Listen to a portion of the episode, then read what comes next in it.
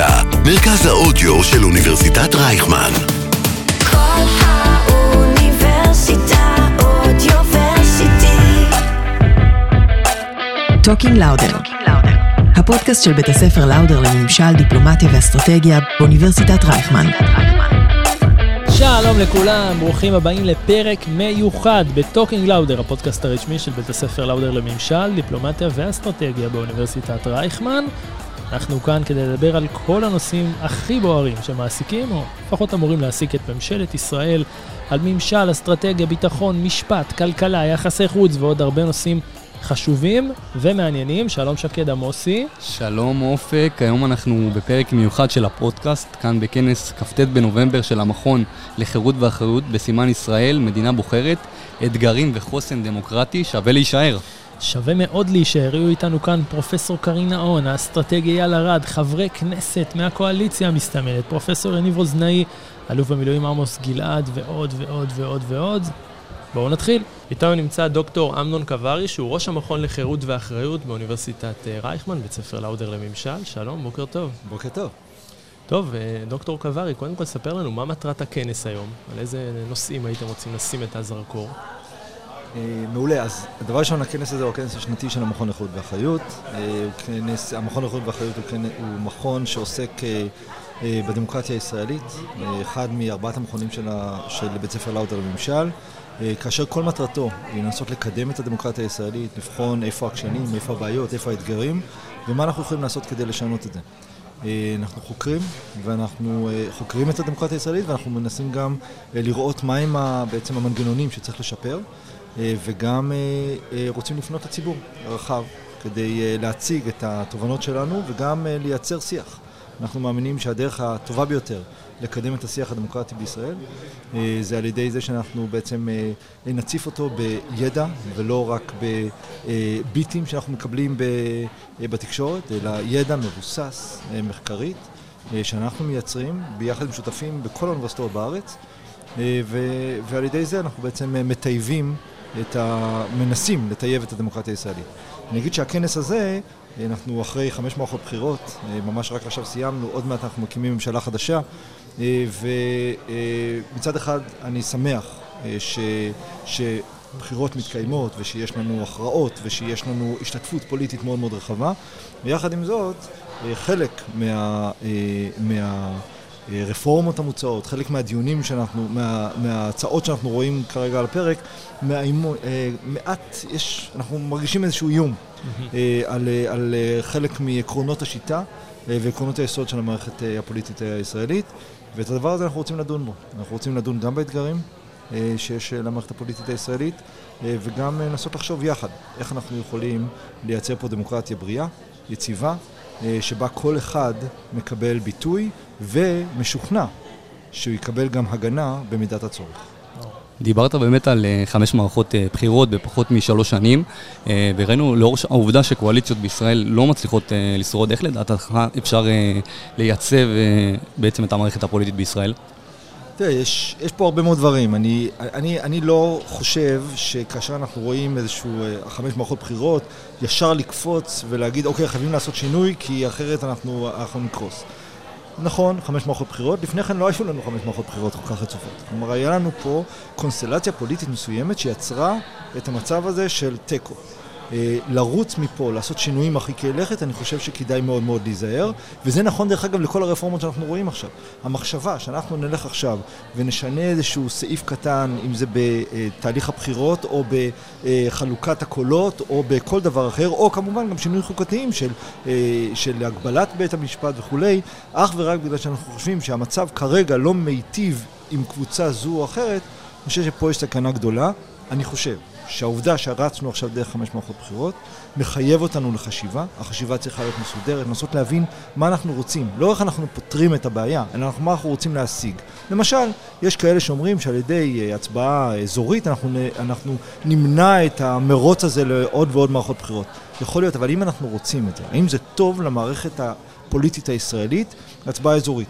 אפשר לטעון שכן, אפשר לטעון שלא, בואו נעשה את זה בצורה מסודרת, ולא מתוך המחשבה שאנחנו צריכים לפתור את הבעיה הזאת של חמש מערכות בחירות. ויכול להיות שלמשל עכשיו יש הכרעה, אולי לא יהיה לנו מערכת בחירות בעוד, בעוד חצי שנה או שנה, אולי דווקא יהיה לנו שנתיים, שלוש, ארבע שנים, כמו שצריך להיות. אז בגלל, בגלל שהיה לנו את זה, לא בטוח שזה כדאי. זה כן נכון שאנחנו נחשוב טוב טוב מה המשמעות של כל שינוי שאנחנו נעשה, וגם, וזה חשוב להגיד, השינויים צריכים להיות בהסכמה, ולא שינויים על ידי שישים ואחד חברי כנסת שיכולים להכריע כל דבר. קואליציה שנוצרת מתוצאה של מערכת בחירות כזו או אחרת, ואז אנחנו בעצם משחקים עם כללי המשחק. דוקטור אמנון קוורי, ראש המכון לחירות והחריות, תודה רבה. תודה רבה לכם.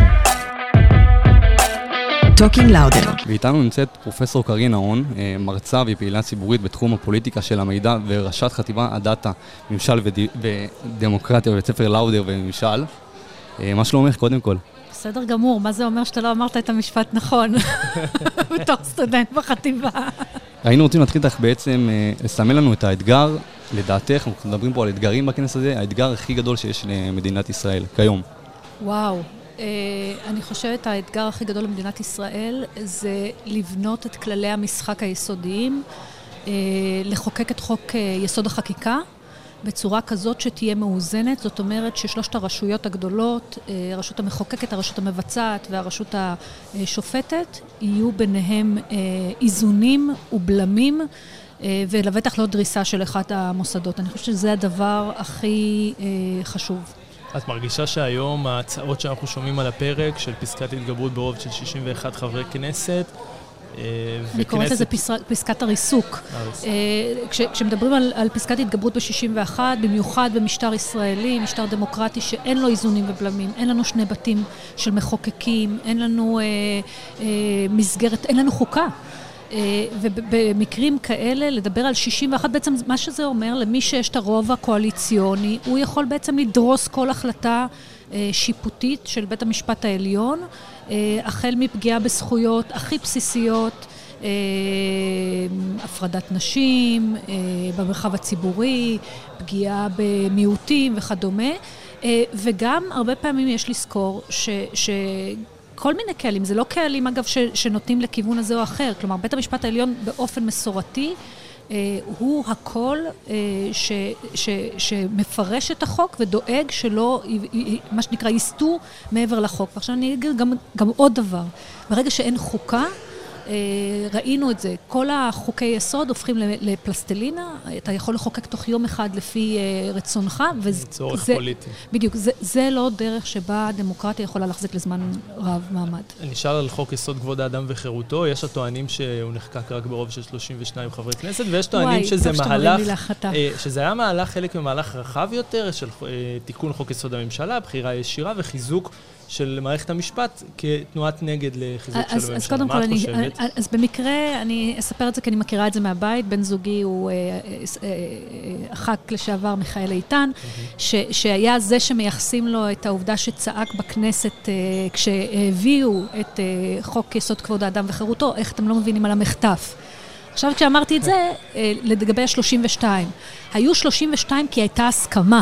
זאת אומרת, הייתה הסכמה גם של המפד"ל אז, הייתה הסכמה גם של מפלגת העבודה, אגב, שלא הופיעה בהצבעה, כי באותו יום היה להם אירוע פריימריז. זאת אומרת, ה-שלושים ושתיים הוא שלושים ושתיים לא בגלל שזה מה שהיו בכנסת ועשו את זה באמת במחטף מהיר, אלא פשוט כי חלק לא היו, זה דבר אחד. שניים, באמת הרבה אנשים, וזה אני כן אומרת, אולי לא הבינו את המשמעות לגמרי של הדבר הזה.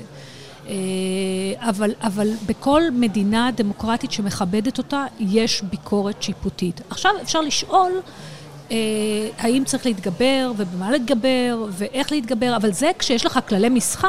עכשיו אני אגיד שאני אישית, אני תמיד אוהבת לחזק את הריבון. מבחינתי הריבון הוא הדבר החשוב והחזק, עדיין לא הריבון בכל מחיר. כלומר, לא הריבון שאומר, העם אמר דברו וזהו, וזה גם לא העם, זה הנציגים שלו, שלא ברור, וזה לא גם כל העם, זה, זה חלק מהעם, זה חצי. אז, אז זה לא מספיק, אנחנו צריכים את, ה, את, ה, את, את אותם, נקרא לזה, איזונים, אנחנו צריכים את אותו שלטון חוק, אנחנו צריכים את אותו שמירה על, על זכויות, וזה צריך לדאוג שלריבון יש, הוא השותף הבכיר נקרא לזה. אבל לא השותף הבלעדי. דיברת על איזונים. אנחנו רואים בעצם את ההשפעה האדירה שיש לרשתות החברתיות במערכת הפוליטית, גם בבחירות. הממשלה הקודמת בעצם התחילה בקידום חקיקה שתגביל את השיח ברשתות החברתיות. מה את חושבת על זה? אתה, אתה מדבר על, על קידום חקיקה שמגבילה, אני, אני לא מכירה קידום של חקיקה שמגבילה שיח. אני הייתי בוועדת בייניש בחוק הבחירות דרכי תעמולה, ושם דווקא כן שמרנו כמה שיותר על חופש הביטוי. צריך להגיד גם, גם להגיד את הדברים כדלקמן. אה, חופש ביטוי זה לא החופש לאלימות, זה לא חופש להסתה לאלימות, זה לא חופש להסתה לגזענות. גם את זה צריך להגיד. אה, יש אפילו חוק פלילי בעניין הזה. זהו, איך המדינה אבל יכולה להתמודד עם הסתה לאלימות שקורית אה, ברשתות החברתיות, כמי שמתעסקת בזה, כן, מי שמתעסקת בזה כל יום. אז, אז זה באמת מסובך, כי אה, הסתה לאלימות אה, וגם פייק ניוז בדרך כלל הם יותר ויראליים משאר התכנים. וצריך להזכיר גם שעוד פעם, הריבון, המדינה, כבר לא שולטת בכלל במרחב הזה. מי ששולט זה בעצם הפלטפורמות, וליתר דיוק מאסק, צוקרברג ועוד כמה. וגחמותיהם. בדיוק, על כל הגחמות לגמרי. אתה כן יכול לדרוש אחריותיות מצד הפלטפורמות, אתה כן יכול לדרוש שכשמוחקים מישהו, הם צריכים להסביר את זה ושיהיה לו יכולת ערעור. כלומר, יש אפשרויות לעשות דברים. אגב, האיחוד האירופי לפני חודשיים חוקק את חוק השירותים הדיגיטליים, ולדעתי כל המדינות הולכות לכיוון של הסדרה, עם מי שיותר, מי שפחות, אבל לבטח אנחנו לא נשאר במצב של מקום ש... שהוא no man's land, מקום ש... שלא לא שולטים בו בכלל. כן, אז ניגע גם בזכות לפרטיות, כי הגחמות שלהם, של מאסק וצוקרברג, זה שהם גם יודעים עלינו הכל, ובתקופת הקורונה את עסקת הרבה בסיפור הזה של פרטיות ושל מה הם, באיזה מידע הם יכולים להשתמש או לא. איפה את חושבת שהמדינה צריכה רגע לעמוד מנגד ולהגביל את, ה, את היכולת שלהם, אם היא בכלל יכולה להגביל את היכולת שלהם? אז תראה, קודם כל חוק הפרטיות הוא, הוא חוקק ב-שמונים ואחת, שהוא גם כמו התעמולה שדיברנו עליה קודם, ארכאיים לחלוטין ולא רלוונטיים. אין ספק שהפלטפורמות זה בעיה מאוד גדולה, ואני חושבת שקודם כל צריך להגביל בכלל את יכולת השימוש והמניפולציה במידע פרטי. והדבר הכי חשוב לתת למשתמש יכולת להחריג את עצמו. כלומר, אין, אין, נניח לצורך העניין, פייסבוק אוספת עליי מידע. אני כביכול בן אדם מספיק משכיל והכל, ואני יודעת את זה, אבל אני לא יודעת באמת מה הם אוספים עליי. אז נניח והיינו יכולים לדעת מה הם אוספים עליי, נניח והיינו יכולים לדעת לאיזה אה, גופים נותנים את המידע עליי, נניח והייתי יכולה להחריג מידע מסוים שאני לא רוצה שיתנו לי. כל הדברים האלה צריכים להיות מוסדרים, והיכולת הניצול לרעה בעידן המידע היא מאוד מאוד גדולה, ו- ויכולת המעקב יכולה להפעיל, להפוך אותנו באיזשהו מקום לנתינים, ואנחנו במדינה דמוקרטית. עדיין יש את החופש ואת האוטונומיה לעשות הכל בלי שייכנסו לי לתחתונים. פרופסור קרינה און, ראש החטיבה לדאטה, ממשל ודמוקרטיה. תודה רבה. בבית הספר לאודר לממשל, תודה רבה שהייתי כאן. תודה לכם. Talking Louder. ואיתנו נמצא יעל ארד, יועץ תקשורת ואסטרטג, מי שהיה יועצם של רבים מהפוליטיקאים בישראל, ביניהם בנימין נתניהו, אריאל שרון, אהוד ברק, ציפי לבני ועוד רבים. היינו רוצים להתחיל איתך בשאלה שדיברת עליה בפאנל, התייחסת למצביעים שהם מחולקים בעצם לשבטים. מה המשמעות בעצם לקמפיין פוליטי בעידן הזה? המשמעות הראשונה העיקרית היא קודם כל שאין כמעט מעבר בין הגושים, בין המחנות, מה שאנחנו קוראים, או בין הגושים, אין כמעט מעברים. אנחנו רואים בבחירות האחרונות שתוספת הקולות שקיבל אה, הגוש השמרני או גוש הימין, או שתקראו לו איך שאתם רוצים, אה, הגוש שמונהג על ידי בנימין נתניהו, בא ממצביעים שלא הצביעו בעבר, לא ממצביעים שהצביעו למפלגות הגוש השני ושינו את עמדתם. המצביעים האלה, שבשפה המקצועית קוראים להם הסוויצ'רים, אלה שמסוגלים לעבור ממחנה למחנה, הם היו הגביע הקדוש של הקמפיינים הפוליטיים. כולנו, כל הקמפיינים ניסו להגיע אליהם בין אם הם שני אחוז או עשרים אחוז כדי לשכנע אותם לעבור מצד לצד. אוקיי? הדבר הזה בבחירות, בבחירות שהן שבטיות נגמר.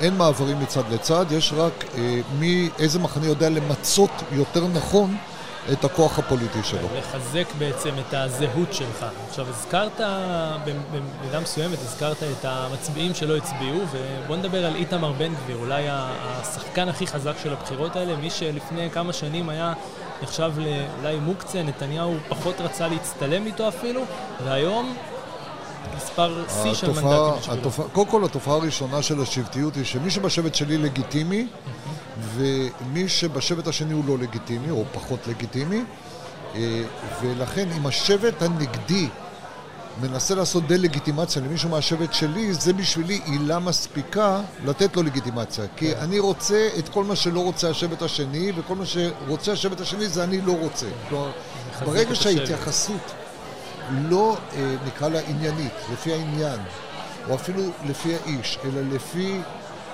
מי בשבט שלי. אני רואה עכשיו עם ה... קח את הסיפור הזה של החיילים בחברון. נכון. עכשיו, כל מי שהיה בצבא, לא משמעים, אני יודע שהם לא יהיו בסדר. אוקיי, זה לא קשור בכלל לדעות פוליטיות, לעמדות פוליטיות. אתה יודע שהם פעלו לא כמו שפועלת יחידה צבאית. אסור להביע אותן כחייל. אבל עכשיו תשים לב מה קורה, אוקיי? חברי כנסת מהימין, שאין להם שום מושג מה היה שם, כמו שלמה קרעי או אסנת מארק, מתייצבים להגנת, כמובן בן גביר, להגנת החייל, לא בגלל שהם חושבים שמה שהוא עשה הוא בסדר או לא בסדר, אלא כי הוא מהשבט שלנו. בדיוק. כי ברגע שהוא השתמש בשם של בן גביר, הוא סימן את עצמו כחלק מהשבט שלנו, ואז הוא מקבל אוטומטית את הגנת השבט נגד השבט השני. גם בצד השני, אגב, אתה רואה שהתגובה היא פבלובית. כל הצד השני, כל המחנה השמאל הליברלי יהיה נגדו של החייל המסכן הזה, וכל המחנה הימני יהיה בעדו, יהפכו אותו לגיבור תרבות כמו שעשו לאלאור אזריה. בסך הכל חייל לא מאוד חכם, שהטיפול בו צריך להיות טיפול משמעתי של המ"פ שלו. נכון. עכשיו, אבל זה מאפיין, מאפיין שכל, ולכן, אם אתה שואל מה גרם ללגיטימציה של בן גביר, זה קודם כל העובדה שמלחמת השבטים התחדדה. ברגע שהשבט של השמאל הפך את בן גביר ללא לגיטימי, בזה הוא הפך אותו ללגיטימי בעיני השבט של הימין. ומה ידע בן גביר לעשות בקמפיין שלו שגרם לאנשים כל כך לאהוב את, ה- את הרעיונות כל, האלה שלו? ככה, קודם כל לדבר על זהות. Mm-hmm. הוא עשה קמפיין, הוא יחד עם סמוטריץ', אגב, קשה להבדיל ביניהם. Okay. הם עשו קמפיין שדיבר במקום הראשון על זהות. זהות יהודית, רוטב הדעת מינס. לכל אחד אני מניח שהמילה זהות יהודית אומרת אחר, אבל בשבט הזה זה שם קוד. זה הזהות שלנו, זה קודם כל זהות.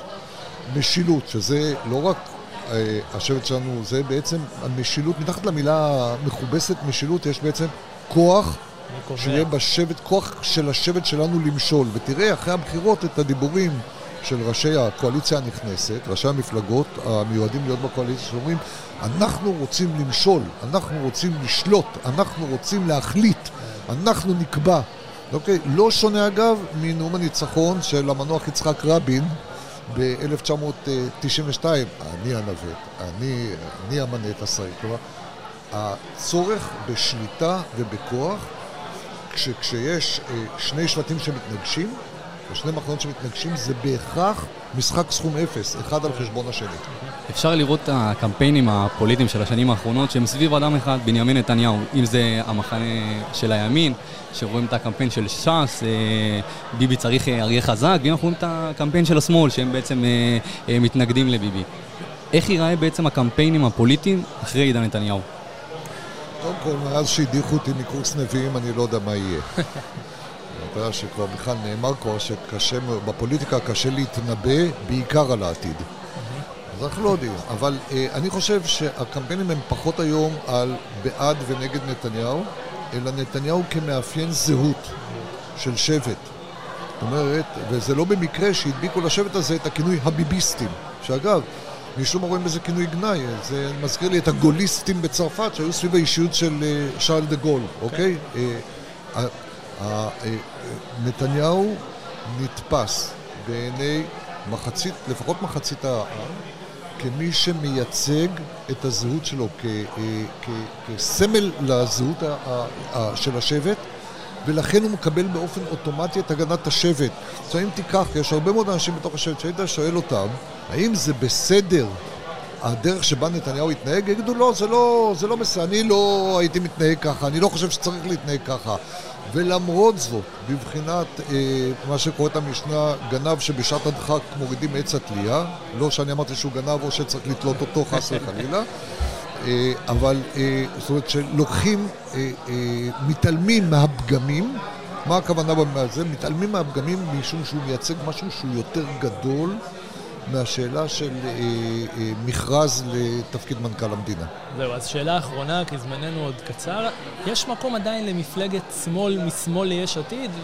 ודאי שיש. מה, מה השמאל צריך לעשות כדי לקום מהמקום שהוא נמצא בו?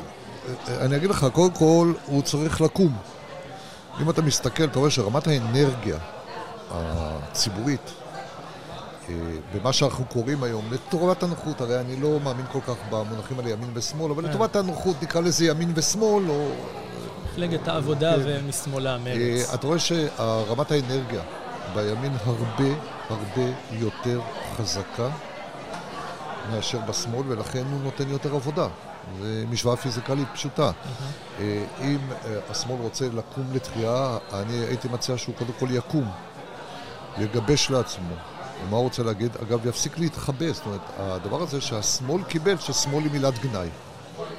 חמישה עשר אחוז בציבור היהודי, שהם שווים כ-חמישה עשר מנדטים, חמישה עשר עד שישה עשר מנדטים, מגדירים את עצמם בהגדרה עצמית כשמאל. אז למה הם לא מצביעים למפלגת שמאל? כי אף מפלגה לא מרימה את הדגל ואומרת מפלגת שמאל. עכשיו, זה לא מספיק להגיד שמאל, צריך גם לתת לו איזה שהם ביטויים רגשיים, לא רק תכנים, לא, לא רעיון, רגשות. רגשות, צריך ליצור תוכן רגשי, כי לשבת משפחה, תחשבו כל אחד מאיתנו על המשפחה שלו. כל משפחה מרגישה שיש לה איזה משהו שמאפיין את המשפחה. אצלנו במשפחה זה ככה. מכירים את הביטוי? אצלנו במשפחה זה ככה. אז זה, אצלנו במשפחה זה ככה זה רגש. זה לא איזה תוכן אמיתי, המשפחה שלי מאמינה באיזה ערכים שונים מהמשפחה שלך. הדבר הראשון שצריך לצאת זה לייצר זהות רגשית, כי זהות רגשית מיוצרת הזדהות רגשית. הזדהות רגשית היא הבסיס להנעה לפעולה. טוב, יעל ארד, יכולנו להמשיך עוד שעות, ונזמין אותך לפרק שלנו, אסטרטג, יועץ פוליטי. תודה רבה שהיית איתנו היום. תודה לכם. Talking Louder. ואיתנו נמצאת חברת הכנסת מטעם מפלגת העבודה, נעמל הזימי, שלום. שלום, כיף להיות פה. טוב, כיף לארח אותך. תשע נשים בלבד בקואליציה הנוכחית, ירידה של חמישים אחוז מהקואליציה הקודמת. מה עושים? אכן, רגרסיה לא פשוטה, וגם צריך לומר, לא כל הנשים בקואליציה מחויבות למאבק לשוויון מגדרי, למאבק הפמיניסטי, בטח לא כל הגברים שנמצאים היום בקואליציה הנוכחית, אם כבר אפילו הפוך. בסוף תוצאות הבחירות האחרונות, בסוף זה משהו שהוא לא היה טוב למפלגת העבודה. יש איזושהי נקודה שאת אומרת, זה שם היה כישלון? תראה, קודם כל תוצאות באמת לא טובות. צריך להגיד ביושר, היום השמאל הציוני הסוציאל-דמוקרטי מונה בישראל ארבעה מנדטים. המפלגה שלי, מפלגה שהקימה את המדינה, זה תוצאות קשות. מסתכלת את זה דווקא ככה במקום הזה, כדי להגיד מפה צריך לצמוח ולגדול. אני חושבת שזה רצף של הרבה דברים יחדיו, שהתנגזו לנקודת זמן באמת ספציפית. אפשר להגיד מי עלייתן של מפלגות מרכז ואת ה... באמת נסיגת קולות מאיתנו, תחלופת המנהיגים התחופה, הרבה הרבה דברים שהיו, וגם משבר אידיאולוגי, מהמובן הזה לא שאין לנו אידיאולוגיה, כי דווקא אנחנו כן תמיד מפרסמים מצע ורעיון ו... ואומרים בדיוק מה נעשה, אלא משבר אידיאולוגי במקום, במקום הזה שהאי-ציבות הפוליטית והסיפור עם בנימין נתניהו, שכמובן גם אני מאוד רציתי להחליף אותו פעם נוספת, ניהל ניהל את האקלים כולו הפוליטי, ולא היה אפשר להתווכח על רעיונות, ועל מציאות חברתית-כלכלית, ועל המקומות שאני מאמינה שציבור רוצה שנהיה בהם, וזה גם הקיום של מפלגת העבודה. אני מגיעה מהסיפור כלכלי-חברתי קודם כל, מבינה ששוויון זה ערך שצריך לקדם אותו גם בצמצום פערים ו... ובדברים נוספים, זכויות עובדים, וכשאנחנו לא מצליחים לדבר על הרעיון הזה, אנחנו לא מצליחים לדבר עם ציבור, כי הכל סב, סביב, תשבו, לא תשבו, תעשו, לא תעשו. בסוף יש גם שקיעה אידיאולוגית, ומפה צריך לראות איך צומחים מחדש. את חושבת שמרב מיכאלי בעצם צריכה לזוז הצידה, לפרוש מהנהגת המפלגה? לא, אני גם אגיד משהו. אם, אם יש דבר שאני יודעת שתמיד אה, מניחים על מפלגת העבודה, זה אותה עריפת ראשים, אותו מקום שישר אה, אה, מסיים דרכם של אה, נבחרי ציבור. אנחנו צריכים לשקם את מפלגת העבודה. צריך גם להגיד שהיו כשלים, גם ליושבות עכשיו המפלגה שלי. היו דברים שצריך לעשות עליהם חשבון נפש אמיתי, וגם יש לי ביקורת חריפה לא פעם. בין זה לבין להחליף את היור בשנייה, צריך רגע לעצור. ודווקא אני חושבת שאנחנו סיעה של ארבעה אנשים, כולל יושבת ראש המפלגה שלי, שנעשה אופוזיציה עניינית ונחרצת עבור הציבור, גם בסוגיות הכלכליות, חברתיות, יוקר המחיה, השכר והכל, גם בסוגיות של בית המשפט מול פסקת ההתגברות וצעדים נוספים, וגם בסוגיה הדמוקרטית בכלל, ואני חושבת שדווקא הקול שלנו ושל מירב ספציפית הוא חשוב מאוד. חברת הכנסת מטעם מפלגת העבודה, נעמל הזימי, תודה רבה על השיחה. תודה רבה לכם. Talking Louder. שלום לאלוף במילואים עמוס גלעד, ראש המכון למדיניות ואסטרטגיה, כאן באוניברסיטת רייכמן. שלום וברכה. טוב עמוס, נושאים רבים על הפרק, אבל שאלה ראשונה, הסכם קואליציוני בין עוצמה יהודית לליכוד, ובמסגרת ההסכם הקואליציוני הזה נקבע שמג"ב איו"ש תוכפף למשטרת ישראל, שתוכפף לשר לביטחון לאומי המיועד איתמר בן גביר. מה דעתך על זה? נורא. אני אסביר. בן גוריון, בז... שיק. היה ראש הממשלה ושר הביטחון הראשון נלחם, כולל פיזית, שמדינת ישראל יהיה כוח מזוין אחד תחת פיקוד הממשלה, הדרג האזרחי, ובשום פנים לא מצב אחר. בישראל, ביהודה ושומרון, נקבע שכל הכוחות הביטחון שם, צבא ההגנה לישראל, משטרת ישראל, משמר הגבול ומג"ב וכו', נתונים תחת פיקוד מפקד פיקוד מרכז, שעל פי החוק הבינלאומי הוא מייצג את הריבונות הצבאית כל עוד שאנחנו מחזיקים בשטח, ולמעשה הופכים את שלושים ושתיים פלוגות מג"ב למין מיליציה פרטית שנתונה בידי בן גביר כשר, והוא אפילו לא מפקד צבאי. גם בישראל, כשאפילו שר הביטחון הוא הרמטכ"ל לשעבר, את הפקודות נותן מפקד פיקוד מרכז בכפוף לקוד האתי של צה"ל, בכפוף לחוק השיפוט הצבאי, בכפוף לחוק הבינלאומי, והוא נתון לפיקוד הרמטכ"ל שהוא תחת הממשלה. ככה זה צריך להיות. ברגע שיהיו מיליציות שונות, זה גם לא יכול לעבוד. זהו, כמה זה מסוכן, כי אנחנו שומעים גם את שר הביטחון גנץ, אומר שבעצם זה יכול ליצור ברמה הבסיסית אפילו תקלות בהפעלת הכוח. זאת אומרת, בכוח שמקבל... תקלות זה מילה עדינה, זו תקלה בפני עצמה. יש מפקד אחד לכל משימה. זאת הגדרה צבאית קלאסית. זה גם הגיוני. כי אם המוח שלי ייתן הוראה ליד ימין לעשות הפוך מיד שמאל, השתי ידיים יתנגשו והרגליים יתנגשו, לא יכול להיות. אתן לכם דוגמה. עכשיו יש אירוע פיגוע ובמקביל יש אירוע נוסף. אז uh, המפקד פיקוד מרכז רוצה להפעיל את מג"ב, הוא אומר, לא, צריך אישור משר.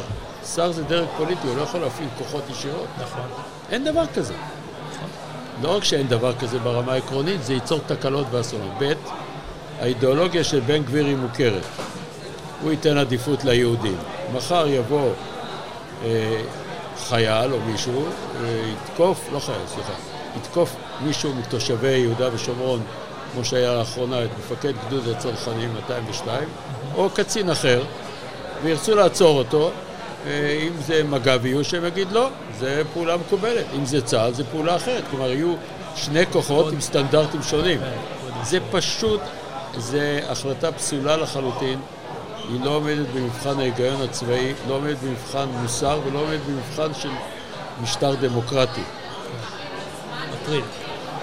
אנחנו רוצים לגעת טיפה על הנושא הפלסטיני, על הרשות הפלסטינית. ביום שאחרי אבו מאזן, מה אתה חושב שיקרה? מה ישראל צריכה לעשות? לא, אני מוטרד מה יקרה ביום שעד אבו מאזן.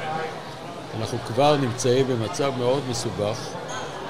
חדשות טובות, צה"ל, שב"כ, המשטרה, אגף המודיעין, כולם יצאו מערכת שעוסקת בהצלחה מדהימה בסיכול פיגועים, ומשלבת מודיעין מדויק עם יכולת פעולה מבצעית. אבל,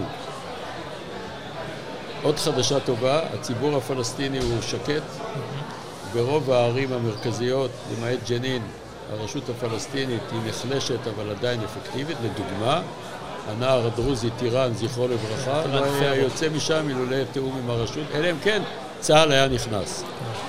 ברגע שהרשות הפלסטינית תמשיך בתהליך הדעיכה, כשאבו מאזן יגיע לרגע שהוא יפרוש, אין לו מנהיג ברור, ואנחנו נשאב יותר ויותר עם יותר ויותר חיילים לשליטה יותר ויותר ישירה.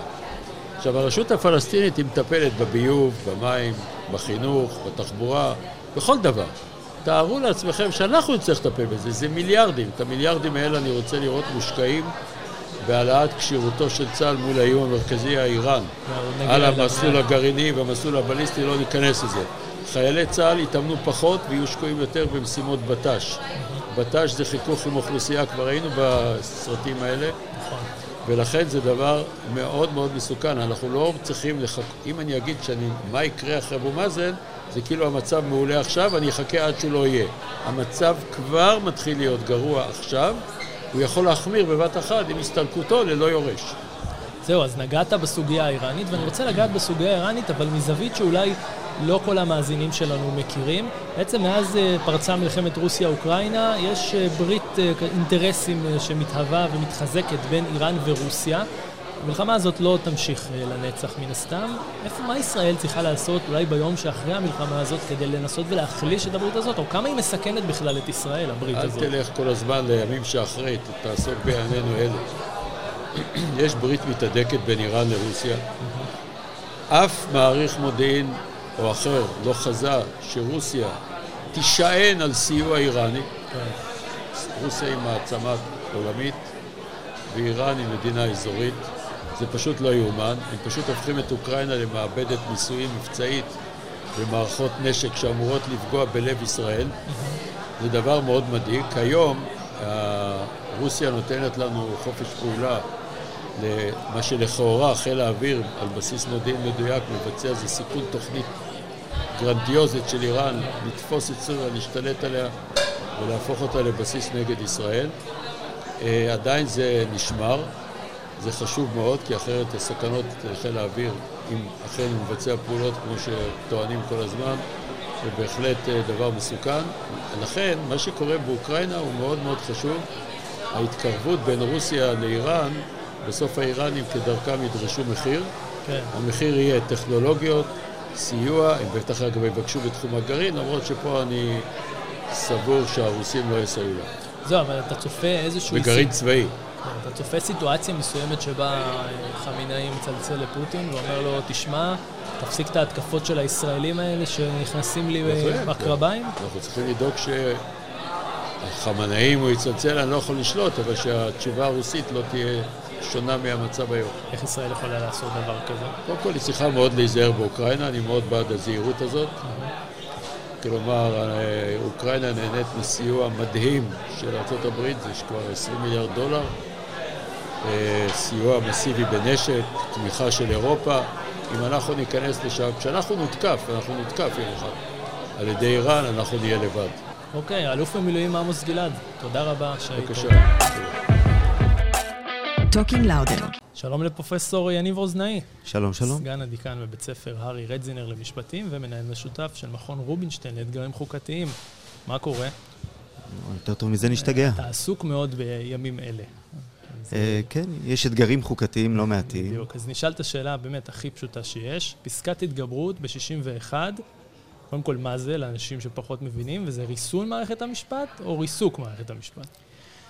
פסקת התגברות ממש בקצרה, זה מנגנון שאמור לאפשר למחוקקים להתגבר לא על בית המשפט, אלא על המגבלות החוקתיות שיש על הכוח שלהם.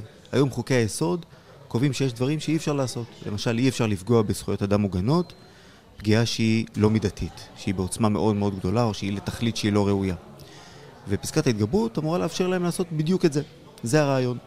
עכשיו, כשמדברים על מספרים, וכנראה שההצעה שמדברים עליה היא שישים ואחת, הכוונה היא שברוב של שישים ואחת חברי כנסת יוכלו לעשות את הדבר הזה. המשמעות היא שכל קואליציה, כי לכל קואליציה יש רוב של שישים ואחת, כל קואליציה תוכל בכל רגע נתון לפגוע בזכויות גם בצורה קשה מאוד וגם לא לתכלית ראויה. זה הרעיון. ולכן אני חושב שזה לא ריסון של מערכת המשפט, אלא זה יותר קרוב לריסוק מערכת המשפט, אבל גרוע מזה, זה לא פסקת התגברות. זה פסקת התחמקות, כי שלושים שנה תוקפים את המהפכה החוקתית וחוק יסוד כבוד האדם וחירותו, אבל לא נוגעים בחוק יסוד כבוד האדם וחירותו, לא מבטלים אותו, כי העלות הפוליטית היא גבוהה מדי. אז פסקת ההתגברות למעשה תאפשר למחוקק להשאיר על גבי ספר את חוק יסוד כבוד האדם וחירותו, אבל מתי שיהיה צורך או מתי שירצו, לחמוק ממנה, לדלג מעליה או מתחתיה, ופשוט לחוקק את אותם חוקים בעייתיים. עכשיו שוב, אני לא אומר שלא צריך לאזן את יחסי, נקרא לזה, הגומלין בין הרשויות או את הכוח של בית המשפט. אין לי שום בעיה לחשוב ולסייע במחשבה על איך ראוי לאזן. אבל לא צריך לשפוך את התינוק עם המים, זאת לא הדרך. התענו שהיה פה מחטף, שחוקקו את חוק יסוד כבוד האדם וחירותו ברוב של רק שלושים ושניים חברי כנסת, מצד השני, יש אנשים שבאים ואומרים שזה היה חלק מהלך מסודר, מתוכנן, של חקיקת חוק יסוד חופש העיסוק, חוק יסוד כבוד האדם וחירותו, ותיקון לחוק יסוד הממשלה, שבעצם נתן את הבחירה הישירה, חיזק את הממשלה, ובעצם זה איזשהו מהלך נגד. איפה אתה עומד ב... ביחס לאמירות האלה על מכתב וכל מיני... אני לא חושב שהמכתף, מציגים את זה בתקשורת כאילו באמת כגנבים באישון הלילה, הגיעו כמה, שלושים ושניים חברי כנסת והביאו מהר מהר את חוק יסוד כבוד האדם וחירותו, זה בוודאי לא הסיפור. הסיפור, וצריך להבין רגע את התקופה, אנחנו נמצאים בתחילת שנות ה-תשעים, ממשלת הליכוד מאשררת את שתי האמנות העיקריות על זכויות אדם, יש הרבה מאוד דמוקרטיות חוקתיות חדשות במרכז ומזרח אירופה, עם חוקות מודרניות, מגילות זכויות אדם, בבתי משפט שמפעילים ביקורת שיפוטית, וישראל רצתה להתקדם כמו כל המדינות המערביות, לא להישאר מאחור.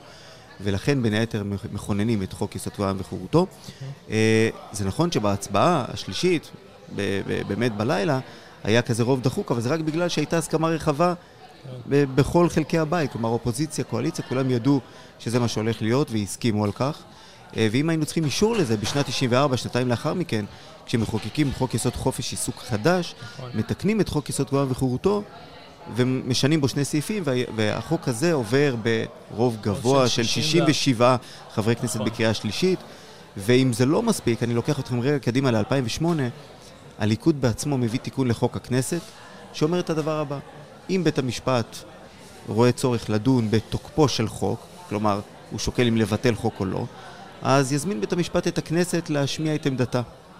מי שהביא את זה זה הליכוד, וכל מי שתמכו בחוק הזה, זה הליכוד, הבית היהודי, ש"ס, המפד"ל ועוד. אז הכנסת כבר מזמן הכירה בסמכות של בית המשפט לבטל חוקים. אני, מה שאני אומר זה אל תהיו צבועים. אתם, אתם רוצים לבטל את כבוד האדם וחירותו? תעשו את זה. אל תנסו להתעלות באיזושהי חוסר לגיטימציה מדומיינת מלפני שלושים שנה. הסמכות הייתה עוד קודם לכן כמובן עם סיפור ברגמן ועניינים כאלה. הכנסת זה, מן הסתם לא גילתה את זה כרעם ביום בהיר. נכון, בוא ניקח את פסק דין ברגמן משנת אלף תשע מאות שישים ותשע, פעם ראשונה שבית המשפט העליון מבטל חוק. הוא עושה את זה בלי סמכות מפורשת בחוקי היסוד, אפילו בלי זכות עמידה, עם איזושהי פרשנות מרחיבה לשוויון. וזה אותו שופט לנדאו שהיום כל השמרנים במחאות נטלים, נטלים בו.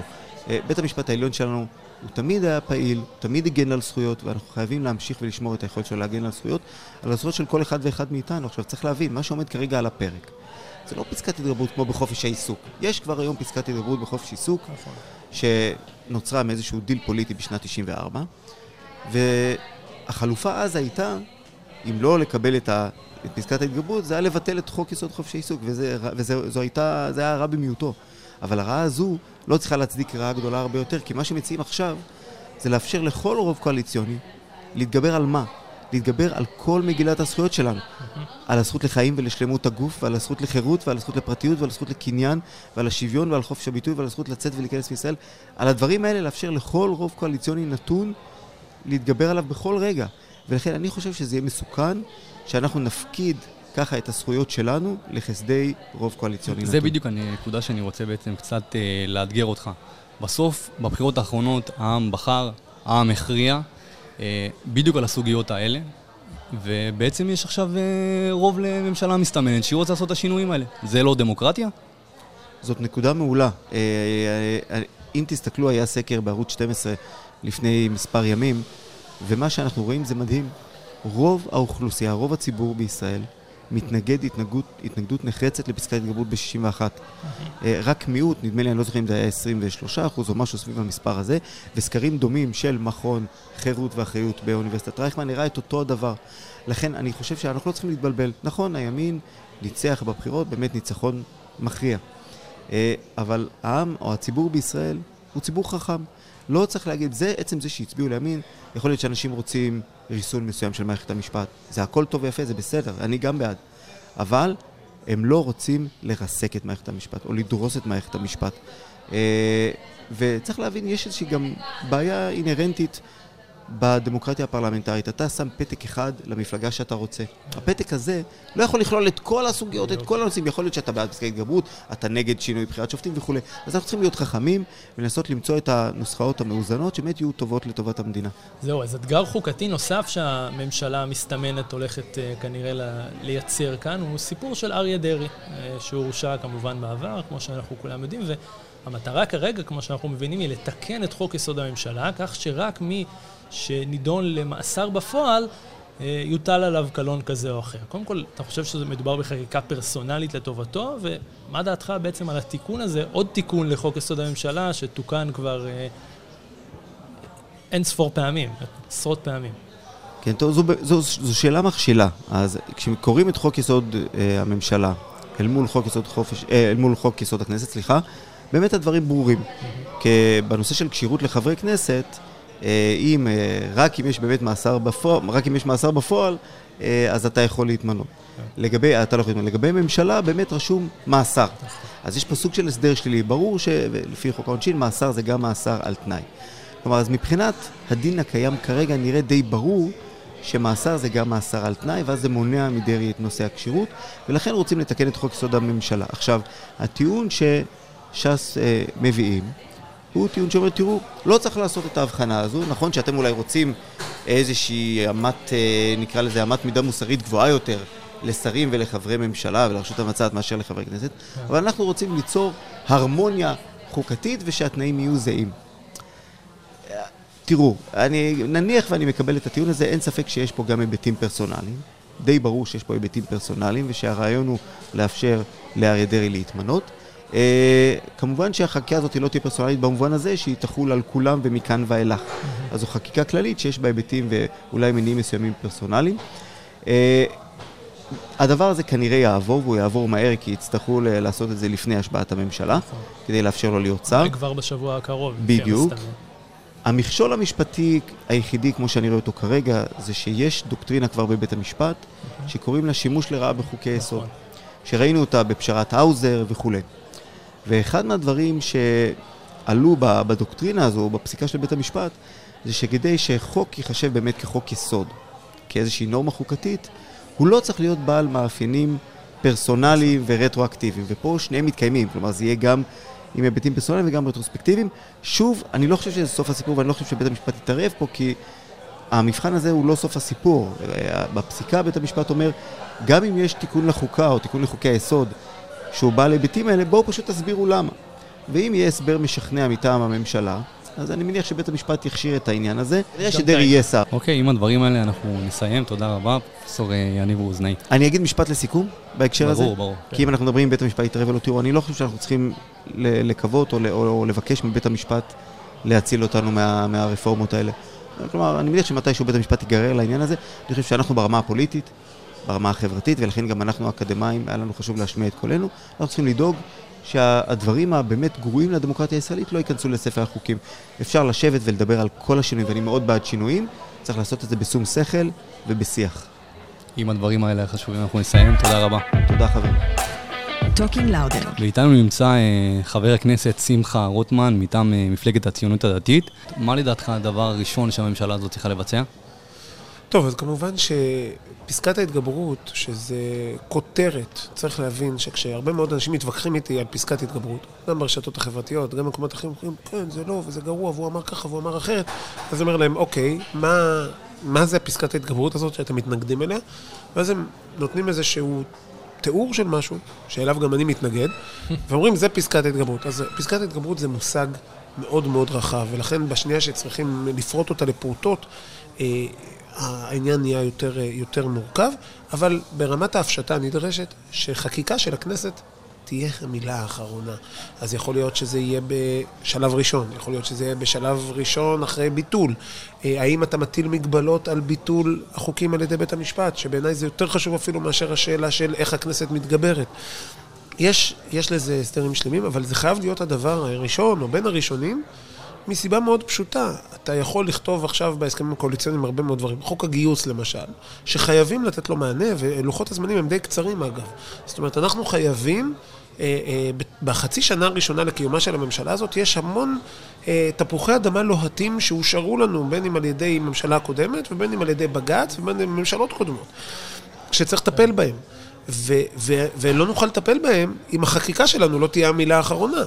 יש למשל, אחד הנושאים, כמו שאמרתי, חוק הגיוס.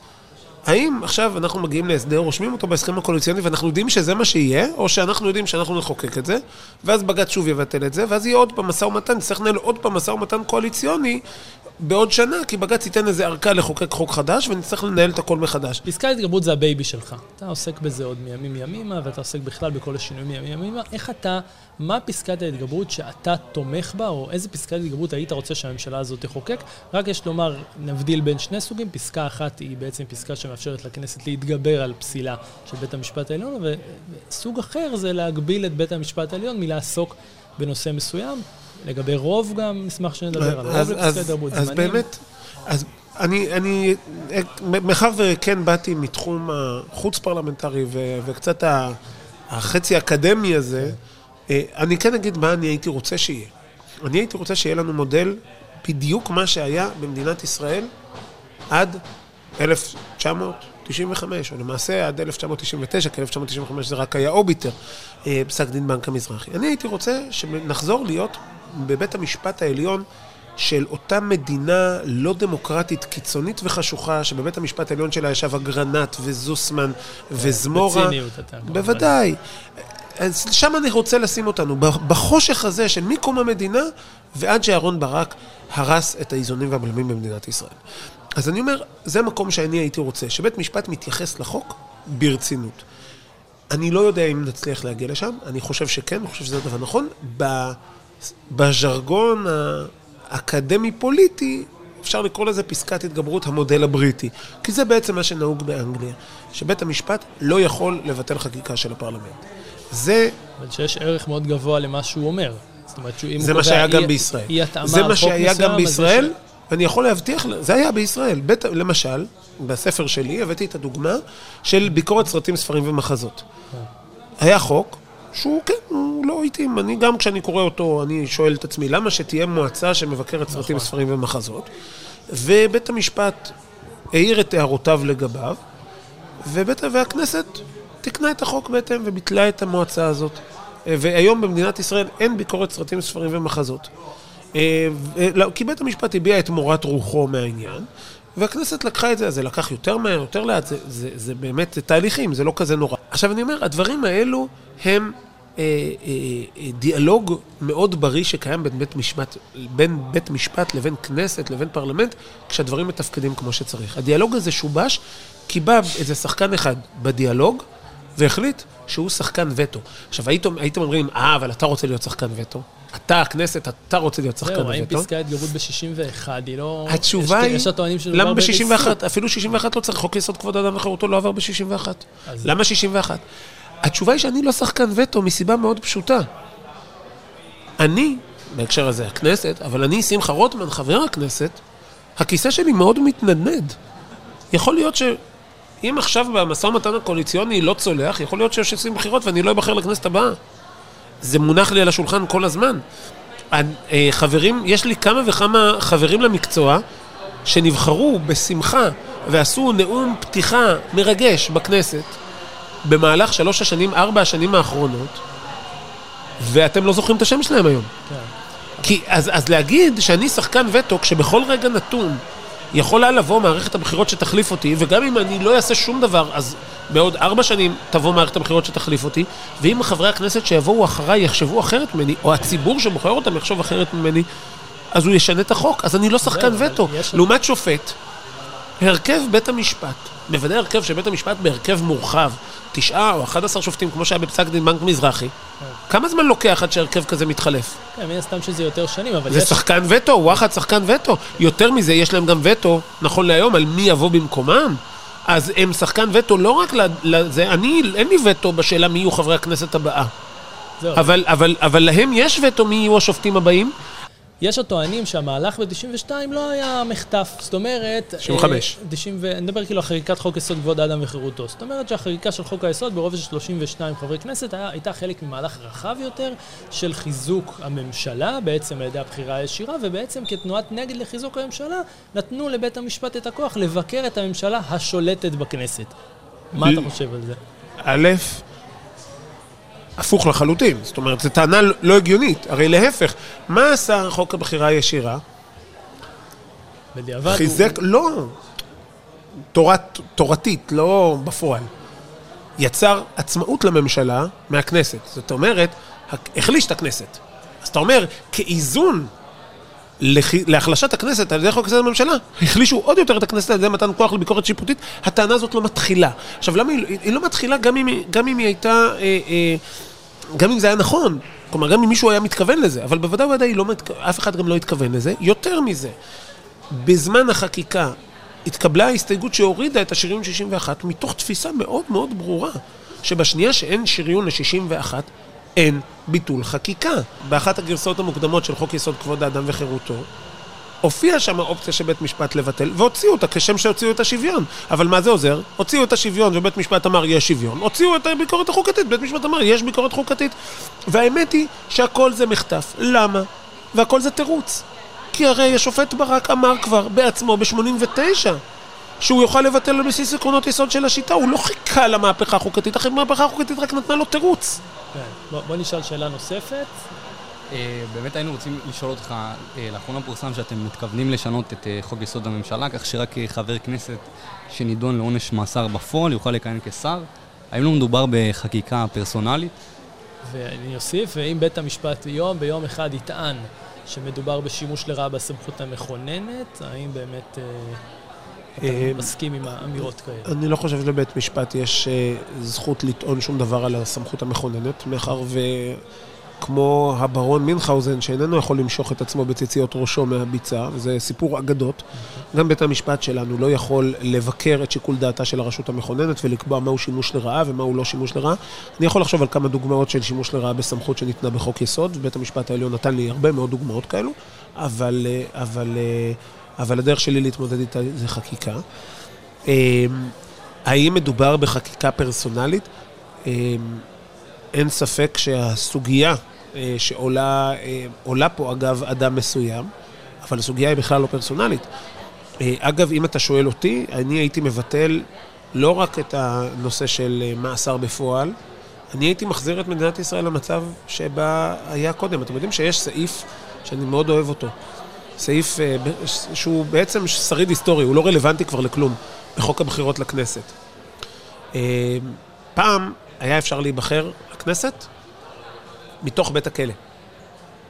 היום אין תרחיש כזה, בגלל הרבה מאוד סיבות של תיקון, תיקון בשיטת הבחירות. ופעם הייתה חסינות אוטומטית לחברי כנסת, ולא היה צריך להעניק חסינות, אלא החסינות הייתה אוטומטית. אז יש סעיף שהוא שריד היסטורי לאותם ימים, הוא לא נמחק, שכחו למחוק אותו, אבל הוא שריד היסטורי מאוד מעניין, הוא עדיין בתוקף במדינת ישראל, הוא פשוט לא רלוונטי ואין שום תרחיש שהוא יכול לקרות, שאומר ככה, אם בן אדם נבחר לכנסת, והוא בכלא, הוא משתחרר. לא צוחק אתכם. זה סעיף בחוק הבחירות לכנסת, אבל, אלא אם כן, זה בעבירת פשע.